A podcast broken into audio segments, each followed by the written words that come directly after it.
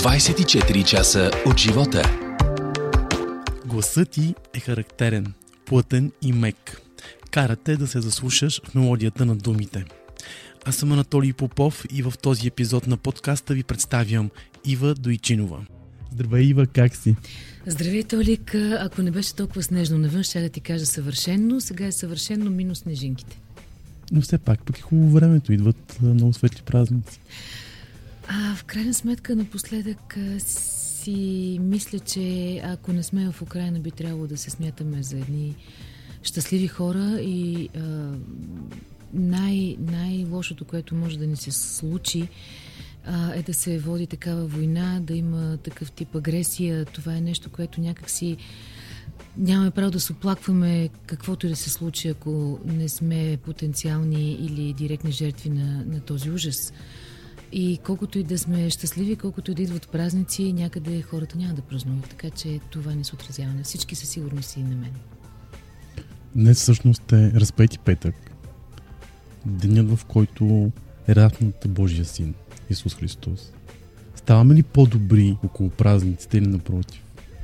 Аз смятам, че сме станали толкова удобни за самите себе си в а, изменчивостта си. Каквото и да правим, си казваме, и то беше най-правилно, така е редно. Всъщност аз съм един добър и смирен човек. Зависи от векторната система на човека, който го казва. Аз съм убедена, че Путин най-вероятно си мисля, че прави велики неща. Но тази вътрешна смиреност аз опитвам да я постигна от много години, включително постъки от много години, както и днес. Точно заради това да не правим желанията си наши коне, те да не ни управляват, а да ни управлява някакво чувство за справедливост, за полза, за мисия, за смисъл. И днешния ден, в крайна сметка, трябва да се обърнем там, където е най-дълбоко и най-тъмно в нас самите. И да знаем какъв е пътя ни, защо го вървим, има ли полза за някой друг от този път. Да си поговорим обаче за нещо много хубаво. Преди дни ти взе една награда, майка на годината. Разкажи ни повече за това.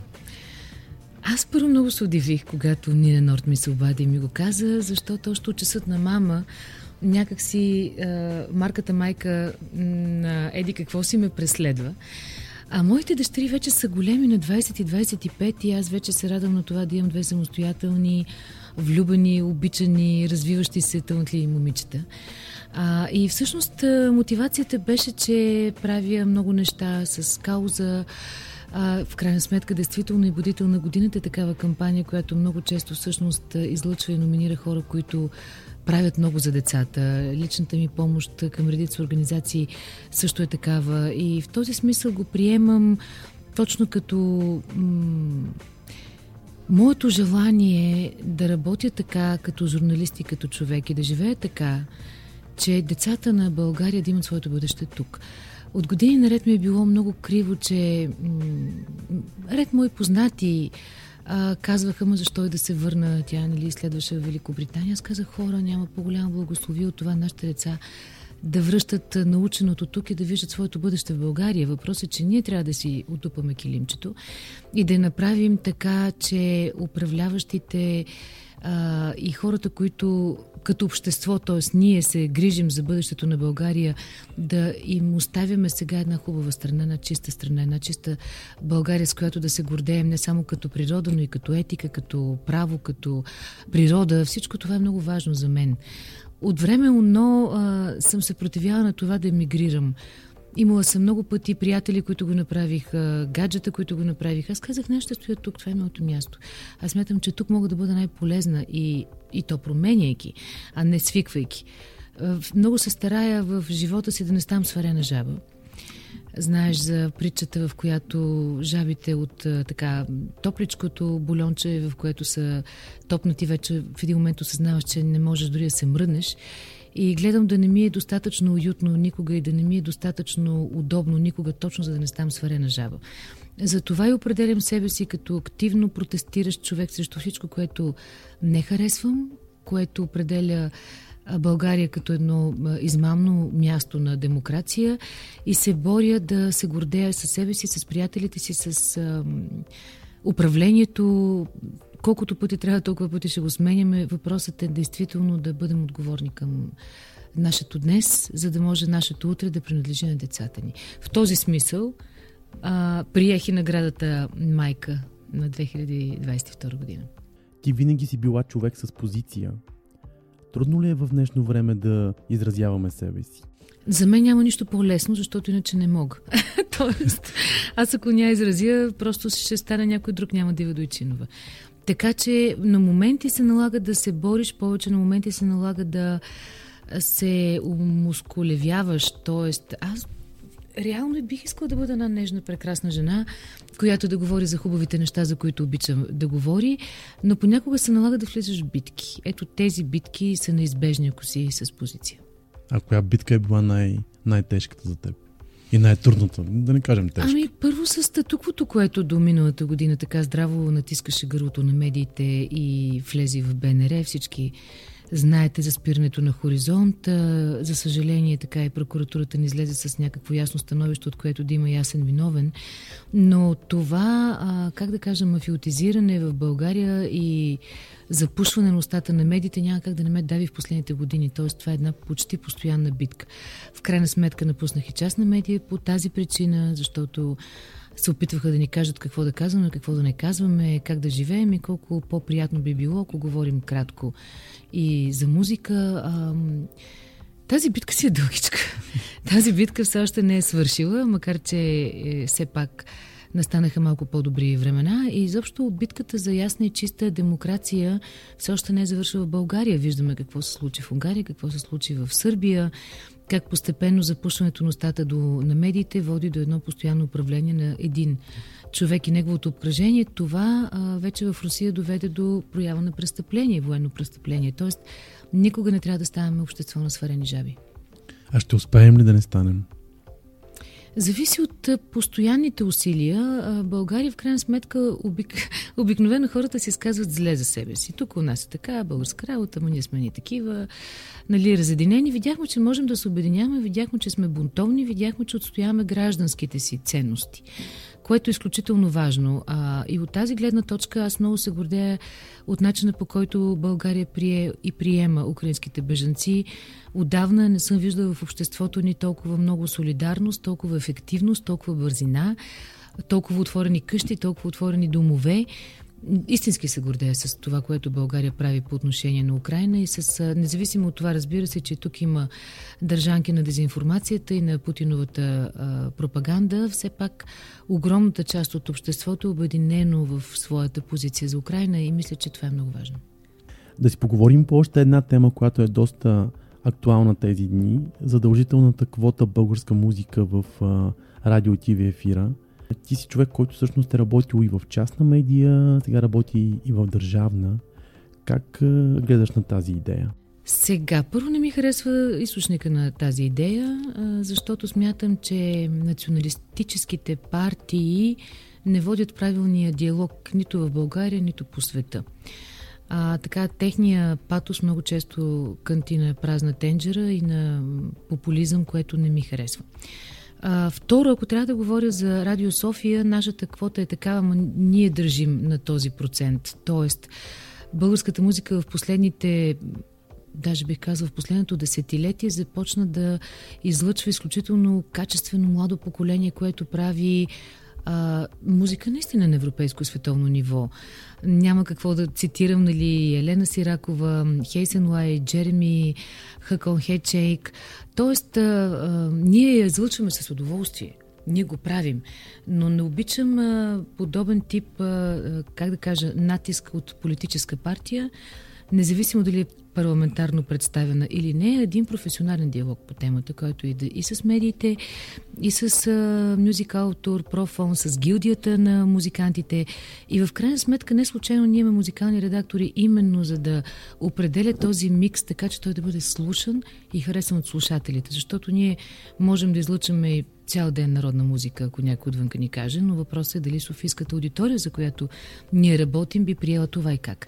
Тоест има професионални стандарти и ми се иска този диалог да бъде воден на нивото на, на тези стандарти.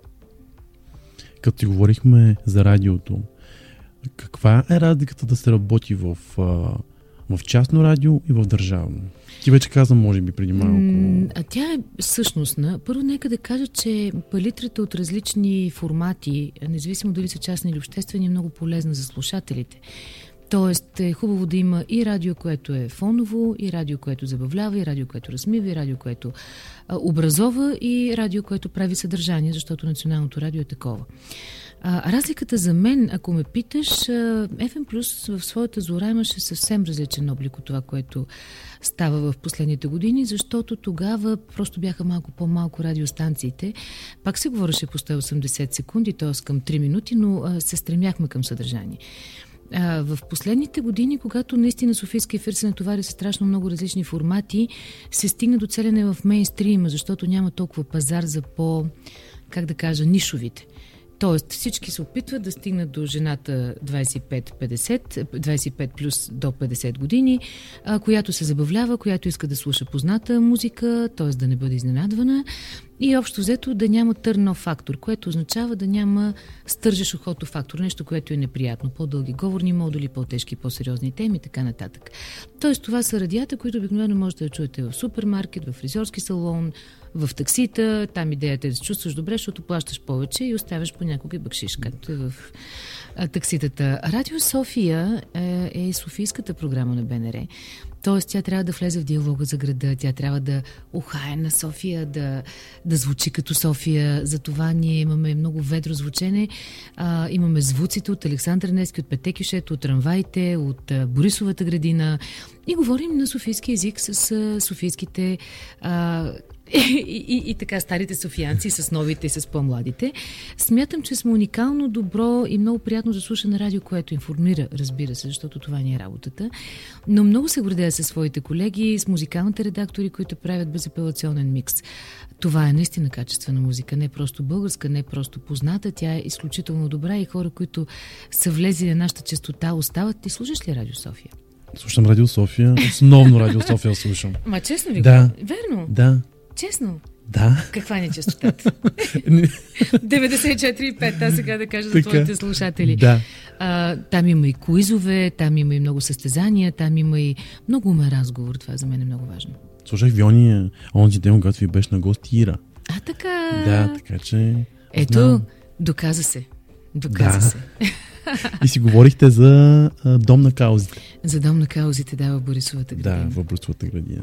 Имаш ли още адреналин, когато светне лампичката on air? Много е хубаво, да.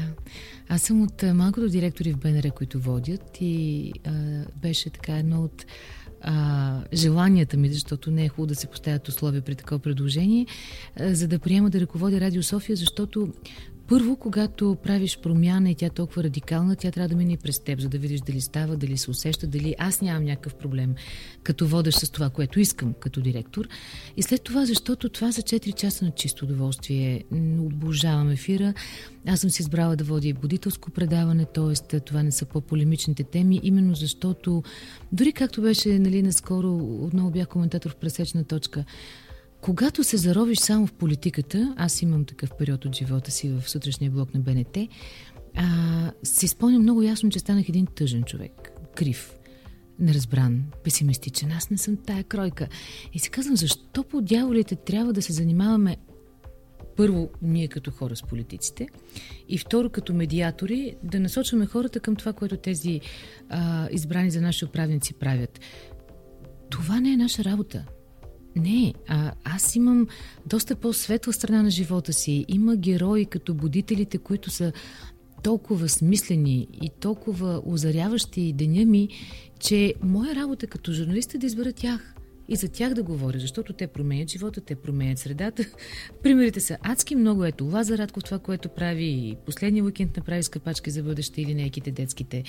И а, Никола Рахнев от гората БГ, който освен, че вече не знам колко милиона за, дървета засади, има толкова последователи, направи и а, прегръдки от България, тази лична негова къща и мод в Перник за украинците. Това са хората, за които има смисъл. Ира, за която ти говориш. Това са хората, за които има смисъл да говорят. Те са около нас, те променят, те създават. И то много често повече от политиците, въпреки тях. Така че в тези 4 часа аз избирам да говоря наистина на теми, които заразяват за добро. Да те върна обаче малко назад. Колко малко. Ми... Когато си била студентка в програма Хоризонт. Да, бях стъжан там. Да, стъжант. Mm-hmm. Оттам ли се запали всъщност по радиото? Не, аз озовах там, защото се запалих по радиото. Аз се запалих, да, в студентските години, защото учих най-добре нощно време, тъй като е най-тихо. И като е най-тихо, нали, никой не шава около теб, една малка музичка, нали, малко радио и бам, нощен хоризонт. Това бяха изключително силни години на нощен хоризонт и много ме... А, това е прототипа на частното радио. Те тогава така се забавляваха, толкова смислени неща правеха, толкова бяха вдъхновяващи. И Косо Тилев, и Петър Пунчев, а, а, няма, Гълъбов беше там, а, Румен Ивайлов, той пък имаше, той беше много каузален. И аз реално какво почнах да правя? Първо слушам 3 часа и се правя, че уча, след това от 3 до 6 сутринта уча, след това си лягам и ставам след обяд. И целият си режим обърнах така и когато записахме вече, след като българската филология нали, отиде към своя край, записахме различен дип, друг специализация, аз записах журналистика, риторика, не си спомням още какво. И накрая трябваше да имаме практика. И а, всичките ми колеги записаха телевизия, разбира се, тя до ден днешен си е най-суетната медия, тя е най-притегателна, записах радио. И една хубава сутрин отивам на стълбите на старата сграда и а, там една дама, името в момента няма да се сетя, Мира и беше първото, която се занимаваше с стъжантите, каза мъжете в хоризонт, жените в Ботев. И аз сега прочетете нещо от един вестник, аз прочетох нещо и тя каза и ти в хоризонт. И аз си към, бре, явно е много мъжки глас ли, какво? Но, очевидно гласа ми от тогава е, той е бил роден за радио. Аз никога не съм си давала сметка за това как звучи гласа ми, но а, тогава всъщност ме дръпнаха в хоризонт, обиколих всичко, каквото мога от преди всички до нощен хоризонт. И така тръгна всъщност пътя ми в радиото от предложението на Косо Тилев да отиде в първото частно радио FM+. Да. Но всъщност най-трудният избор в живота е между радиото и телевизията, знам. Между две телевизии, ако трябва да съм честна, ами... А, радиото така ме погълна и толкова бързо станах популярно име там и се развих и кариерно като програмен менеджер на радио FM плюс София и след това на групата, че 14 години аз буквално се озовах там, как да кажа, деца ни викаха. А, след това Вяра ме покани, Вяра Анкова ме покани в БНТ в сутрешния блок и аз реших, че толкова много радио, айде да стига да ви... Аз винаги съм имала паралелна битност в телевизията, но сутрешен блок, малко по-сериозни неща. И всъщност 6 месеца след това ме поканих от BTV часът на мама. Това беше най-трудният ми избор. Много харесвам БНТ, много добре се чувствах там, много добре бях приета. Ам, BTV пък ми предложи да правя предаване, което е на другата а, диаметралната да. да, полюс за най-важното нещо в живота е това да бъдеш майка. Аз вече бях майка на две деца. И това беше уникално трудно решение. Наистина. Много, много трудно решение. Как се взима такова решение? С карти Таро. Сериозно ли? Да, така стана. Колкото и ти е смешно. Аз бях буквално раздвоена наистина разцепена. От една страна беше семейството ми, което казваше, бе, стига си става в 4.20, лягаш си преди децата, нямате тук никаква... Нали, не е лъжа, че материалното възнаграждение беше в пъти по-малко от това, което предлагаха в BTV. И не казвам, че в BTV дадат някакви много големи пари, но те са адекватни на това, което правиш. А, от друга страна, екипа много го обичах, много ми харесваше. Вяра беше предложила да развивам това, което сега е култура БГ, т.е. имах и такъв екип и работех в тази посока. И буквално сърцето ми не знаеше какво да направи. Казвам ти честно. И говорих с една приятелка, тя викам, ще ти дам един астролог. Обаждам се на астрологската, тя каза, аз нямам никакво време. Вяра ми беше казала, утре влизаш ще казваш последно какво правиш. И тя каза, аз ням, не мога да направя нищо в този случай, освен да хвърля ни карти Таро. и, и в двата случая имаше добро развитие, но просто в БНТ тя каза, ще, бъде, ще ти бъде много по-трудно. А, в BTV в началото ще трябва да се пренастрои, след това просто ще бъде песен, ще бъде много хубаво, ще бъде много приятно. И колкото и да ти е странно, виждам как ме гледаш с широко отворени сини очи. Това е положението с карти Таро. Е, това е. не, не очакваш. Значи вече и аз така ще правя. Ами да, е, показват. Честно казвам, в ръцете на майстор картите доста добре показват бъдещето. Цяло лято чакам прасковите да озреят тайно където миналото лято те видях и знам, че пак ще дойдеш с раница и колело за мен ти пак ще пееш, пееш, пееш. Двамата ще пеем под дървото.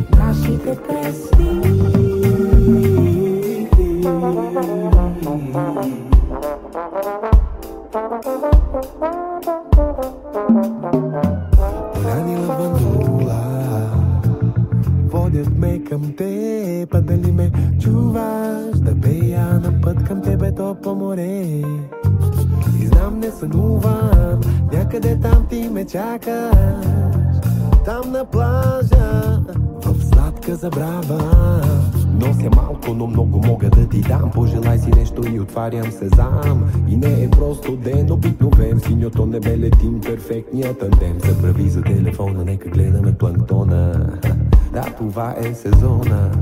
Нищо за правене нямаме И тук оставаме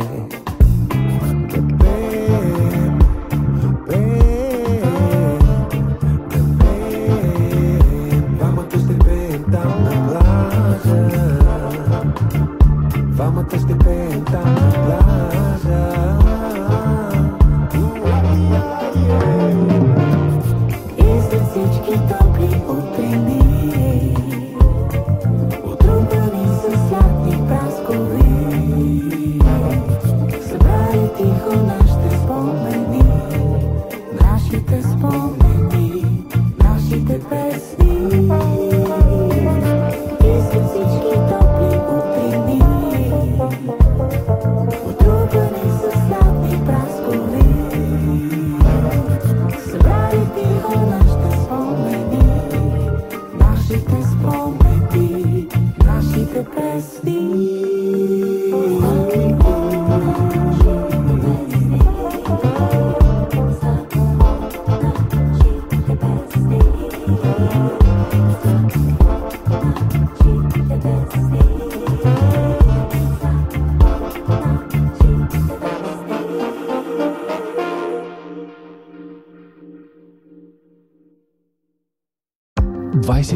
Часа от живота. Ива Дойчинова е моят гост в подкаста тази седмица. Сега основно се занимаваш с а, радио, но липсва ли ти телевизията? Ми, да ти кажа, не като основна работа. Значи телевизионни флиртове винаги са интересни. Всъщност това, което покрай будителите установих напоследък, че ми е много благо е да правя видеа. Много ми харесва да правя видеа и то точно като човек и зад камерата. Дори в тези видеа обикновено ме няма. Да представям истории в видеоразказ. Това много ми харесва. Да седя на едно диванче всеки ден и да питам гостите нещо, не, не ми липсва. Но често съм канана вече като лице, като коментатор, като някакъв вид фигура. Тоест, почти през цялото време аз участвам в някакъв вид телевизионни формати като себе си или като коментатор, което е доста динамично и в този смисъл е доста по-забавно. Но да, бих правила интересна видеорубрика за хора, които са малко недовидени от медиите, но за сметка на това са много интересни и вдъхновяващи. Да, това бих правил. Ще се върнем пак назад обаче във времето. Добре. Знам, че като малка много трудно са те сваляли от дърветата. Да, да. Аз Това беше живех, малка, разкажи. Живеех на черешата, буквално. Ами, доста диво лапе. Сега съм а, второ дете и а, така почти веднага след сестра ми, година и два месеца след нея се появявам на бял свят, като грешка, нали, на зачеването. Никой не е очаквал такова нещо. И голямата мечта на майка ми е да съм момченце, за да зарада баща ми. Който пък е бил много мъж-мъж, нали, лов, риболов, бухем, приключенец и така. И съответно аз най-вероятно, не знам защо, оправдавайки може би нечи очаквания или просто си бях доста дивичка, но действително основно с момченцата си играех, стражария паше, катерене по дърветата, доста диво лапе бях и имам още белик на носа от някакво съприкосновение склон най-вероятно и е, общо взето доста голям дивак. От един балкон знам, че падаш. Е, да, плеснах се, но това, това, това пък беше част от артистичната ми натура, защото и рисувах, играех балет, но явно имам и нещо такова, защото бях поставил едни пиеси, които си играеха на площадката. Ние сме в къща, нали, това е площадката, да. която е над първия етаж. Това беше сцената. Бяхме поканили съответно бабите от отсрещния блок и майките да ни гледат срещу скромната дума от е, сума от 10 стотинки на билет. И аз нещо, какво стана, не знам, от так се играех нещо, някаква японка и съм отак в една ковертюра от леглото на мама и тати и нещо и плюс долу. И за да замажа положението и да не стане скандал и да им вземем парите все пак на хората, а, почнах да се хиля, нали, защото казах, че това явно е много смешно, но след това доста време болеше опашката. А за какво използвахте тогава парите? Ами сигурно за някакви дребни сладки, помня ли, не знам. Може и гримчета, аз обичам много Събирала да се си шноли, знам тогава. Да, имах огромна колекция от шноли. Откъде ги гледаш тия работи в Толик? Ти, ти някакъв спай абсолютно. да, имах огромна колекция от шноли. А, да, най-вероятно за това съм ги събирала. Mm-hmm. Струваха по 20 стотинки чифтето и най-вероятно за това съм ги събирала. А тогава за какво си мечтаеше? Ами, много неща. Аз обичах сцената много. Изобщо балета ми се отдаваше и а, бях солист на такъв аматьорски състав до 20-та си година, което беше прекрасна възможност да обикаляме в времена, в които не се обикаляше толкова лесно из Европа. А, мечтах се да стана учителка по литература. Бях болен читател и много си представях колко съм една така млада, красива, засукана и се появявам пред децата и ги вдъхновявам с книги, пък те ме гледат с обожание само, че случи ми се да съм преподавател за малко в Енгидек по древна египетска литература. Това беше част от практиката ни в края на българска филология на 8 клас. И толкова ме харесаха, че ми предложиха да остана, а, но това беше най-трудната ми работа в живота. Аз буквално се оплаших. Никога, Толик, не съм се готвила толкова много за каквото и да било в живота си, колкото се готвях за тези часове по древноегипетска литература, защото е адски отговорно пред едни млади, живи и вече доста, не толкова далечни от мен тогава като възраст да. хора, да им задържиш вниманието. И беше много разнопосочно. Говорихме за филми, за литература, защото от древноегипетските източници има само определени текстове, няма нищо, каквото ти готово да вземеш като тези. И за това ние много правихме аналоги, асоциации и буквално така се изтощавах след този час. Но години след това, когато ме завъртя, е, завъртя радиото и те ми се обажиха, госпожо Дойчинове, толкова се радваме, ние ви слушаме, беше много готино време. Нещо, което хората обаче не знаят за теб, е, че ти обичаш да мълчиш. Много. Дали си водил 20 часа на ден в частно радио, дали си бил всеки ден в продължение на 5-6 години в ефира на BTV, в един момент а, толкова, как да кажа, губиш връзката между личния си живот и, и живота на екран, че исках да се обера, исках малко да потъна. Аз затова ти казвам, че не ми липсва ежедневното живеене на екран. Okay. Ставаш някакси свръхпопулярен, нещо като родина на всеки човек по улицата, а пък аз искам моето си местенце. И дори до ден днешен вкъщи вечер аз обичам късното време. А, това време, в което си мълча, дали ще гледам нещо, дали ще чета нещо, дали ще пиша нещо, няма значение, но ако може да не говоря, това ми е супер. Имам нужда от мълчание. Как един човек става будител? Това е невъзможност да живееш иначе. До този извод стигнах с всичките хора, които познавам. Те не могат да не помагат, разбираш ли? Те просто не могат да останат безучастни и когато нещо не им харесва, започват да го променят. А, това, е, това е вътрешна нагласа. То е инстинкт. А, и, как, и за това във времето, тази година ще бъде деветата на будителите. Аз просто ги следя, защото някои от тях всяка година са номинирани. Тоест, те продължават да правят това, което правят, защото не могат иначе. Много малко пъти ми се случва един будител да бъде за една година будител и след това да, прави това, да спре да прави това, което прави действително невъзможност да преглътнеш несправедливостта, тъгата, особено детската, а, бедствието, несправедливостта, с това започнах. Ето Алек Алексиев, нали, един човек, който А, четох историята му, той ми е гост точно в днешния ден в радиокафето на Радио София. Той не може да, не, да спре да ходи да прекарва Така, украинци да. от и за Украина. Не може, някак си не, не, не може да го приеме. Ето за тези хора говоря. А, Тихича, нали, а, Тихомира, която е доброволец на годината, ма тя навсякъде. Тя беше в спешното отделение на COVID, тя е в пожарите, тя е в наводненията, в момента е в Мати Украина. Значи това е кройка. Тя, тя не може да бъде променена. Тя е такава. Тя е такава, да. Всъщност човек така се ражда, според мен. Ми той според Това не мен се учи. а, първо е чувствителност, второ е възпитание. Определено родителите а, трябва да знаем, ето сега като майка на годината да го кажа, децата не се учат с поучения, думи, добри примери и кажи благодаря. Децата се учат единствено с личен пример. Всъщност това, което най-много им влияе, е това, което ние правим и начина по който живеем. Ето това е най-вероятно отпечатъка върху тези хора, които са станали такива будители сега. Нека да има повече такива хора. Ами, аз непрекъснато виждам м, тази отзивчивост, особено в а, днешното военно време.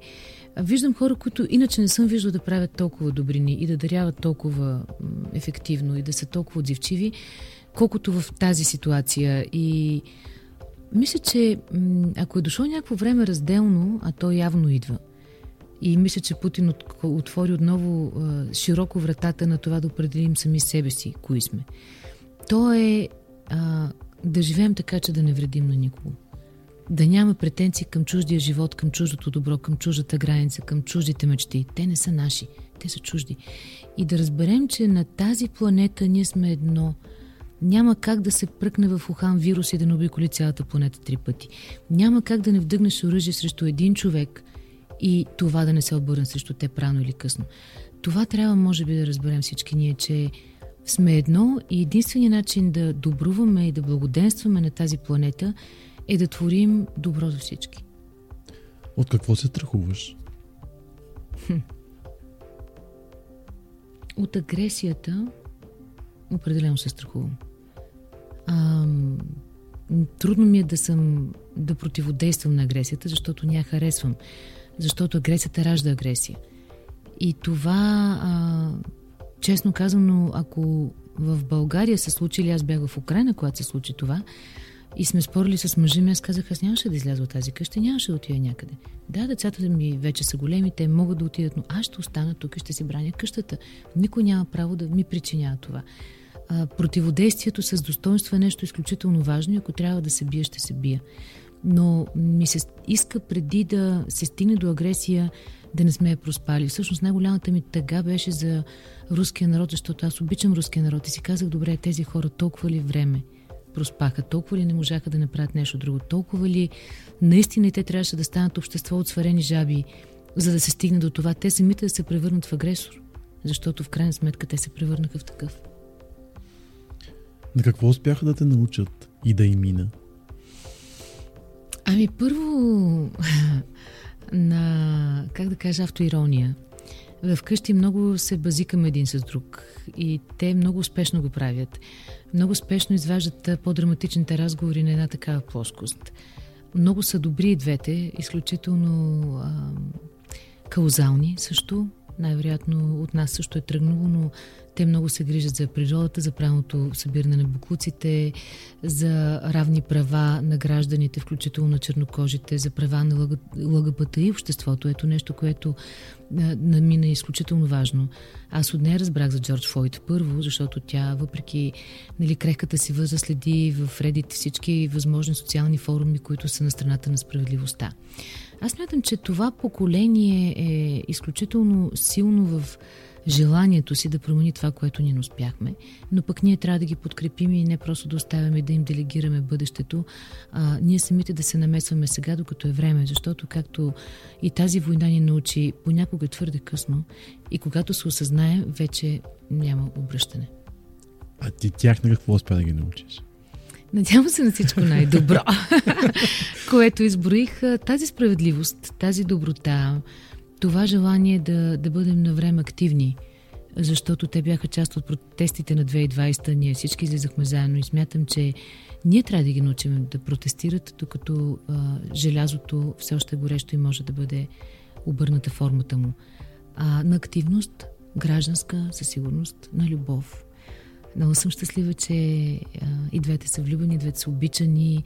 Голямата получи така годежен пръстен преди известно време. Да, Всички... ние писахме за това. Двете са така ли? Да. Да. двете семейства много следяхме, защото знаехме, че а, ще я предложи в Перу и беше голямо вълнение, но всеки ден си чуе сега кога ще стане, как ще стане, как ще го усети. След това рефнали в социалните мрежи, беше много сладко. Сега предстои а, а, майката и втория баща на Джейкъб да дойдат тук в София. Супер. Правят си къщичка тук. И защо много хубави неща има около мен от тази гледна точка. Ето виж какви хубави моменти Мгм, с любимите хора. Да, много е хубаво. Много любов се отпрещи напоследък. Много любов и дано тя е тази енергия да, да обхване повече хора по цялата света, по цялата земя, да. Като си говорихме за празниците, как ще празнувате Великден? Ми, първо при нас боядисването на яйца е много специален ритуал. Ние много го обичаме и правим ни шедьоври. Смея да твърдя, че много им се стараем с едни стари бродери от майка ми, с а, страшно много бои, с страшно много четки, с страшно много въображение. В крайна сметка вкъщи всички са художници, нали? някои професионално, други като страст. А, това ни е голям мерак. След това се събираме в къщата в Драгичево, правят се всички възможни ритуали, почиваме си, дано не вали, за да може да се понапечем, а, обработваме земята, ходим за гъби и защо отделяме си време един за друг. А козунаци месечни? Ами майка ми е много по-добра. Веднъж само месих, получиха ми се, но понеже аз съм с много специфичен стил на хранене, е много тъпо да направиш козунак и да не го издеш, дори да не го опиташ. Е, аз доста работи не ям, така че... Но пък готвя, това да, Знам, да, да знам. кажа. Кухнята на Толик ми е много известна и много я обичам, Е, но майка ми просто е майстора и така оставяме на нея този, този свещен момент. Всеки да си знае... Всеки да си знае геола. Ние сме Да. с яйцата, тя е с козунаците. Коя книга си ти? Ау! Коя книга? А, сега да, аз имам много-много любими книги. И четеш много, знам. Да, да, да. А, вече имам толкова, как да кажа, фетишизирани книги, че ме е страх да ги препрочета от страх да не се разочаровам. Но Нежна е нощта на а, Скот Фиджералд е една от книгите, които обожавам. Наскоро дадох на Мина и тя каза, не мога да разбера какво я харесваш. И аз. Толкова години през известно време препрочитам и знам, че е моята книга и много я обичам. Обичам Дивите лебеди, тази приказка, ако човек се идентифицира с приказките и нейната вълшебна сила, вълшебната сила на едно момиче, което може да преобрази света. Ам, обичам много Кундера, а, обичам а, Мураками, особено Кавка на плажа и Спътник моя любов, която в момента препрочитам, между другото. И съм споделила и с Мина. Много ми е хубаво, че ги научих да чета. Връщам се крачка назад в разговора, но моите момичета много обичат да четат и смятам, че това е богатство, което става за цял живот. Определено. Да. И се учиш на много нови неща и много интересни неща. И те четат много сериозна литература. Нали? Тук не говорим за Чиклит или за Ян Кадълт. Да. Говорим за Ипсен, тя пък вече и с актьорство се занимава малката, така че а, говорим за а, автори, които тя ще поставя на сцена, но и оттам идва критерия им за много-много сериозна литература. Така че ние се вдъхновя, вдъхновяваме взаимно и трите много се съветваме за книги и се разменяме хубава литература. Супер. Кои времена ти липсват? Имаш един момент, лятото на 2019, в което не знам защо прекарах си приказно на един къмпинг на Българското Черноморие и виждах света какъвто е бил винаги, какъвто трябва да бъде. Прекрасно море, прекрасен плаж и майки с деца и татковци се забавляват и се радват. И не знам защо ми беше супер тегаво, много тъжно и си казах, нещо ще се случи и това ще спре. Не мога да кажа, не казвам, че съм ясновидец, но след това започна COVID, сега войната, на края на това море, на неговия хоризонт най-вероятно се води война. Беше като някакво предусещане, че невинността на света ще свърши. И това време ми липсва. Просто м- м- някак си, не знам защо го усетих. И много искам да се върне мира. Да се върне мира навсякъде, а не тази война да възобнови нови войни. Искам да се върне мъдростта на благодарността. Да сме толкова благодарни, че имаме този рай – какъвто е планетата Земя и да се научим да го пазим и да живеем заедно на него. а не да го делим. И да се обичаме повече. И да се обичаме повече. Да, не ме интересува какъв нефт към кого тече и как се връща в каква валута.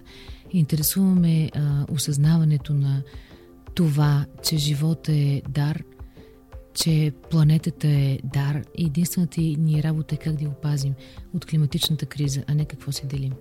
Успя ли да разбереш коя е Иво Дойчинова? Ами да, аз съм доста наясно със себе си. А, дълбоко в себе си аз съм хедонист. Да сме наясно, аз а, а, обожавам живота. Просто много го харесвам, много му се радвам, много го ценя.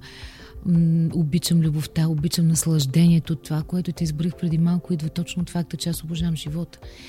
И правя всичко възможно. И всъщност от това проистичат всичките ми работи и каузи.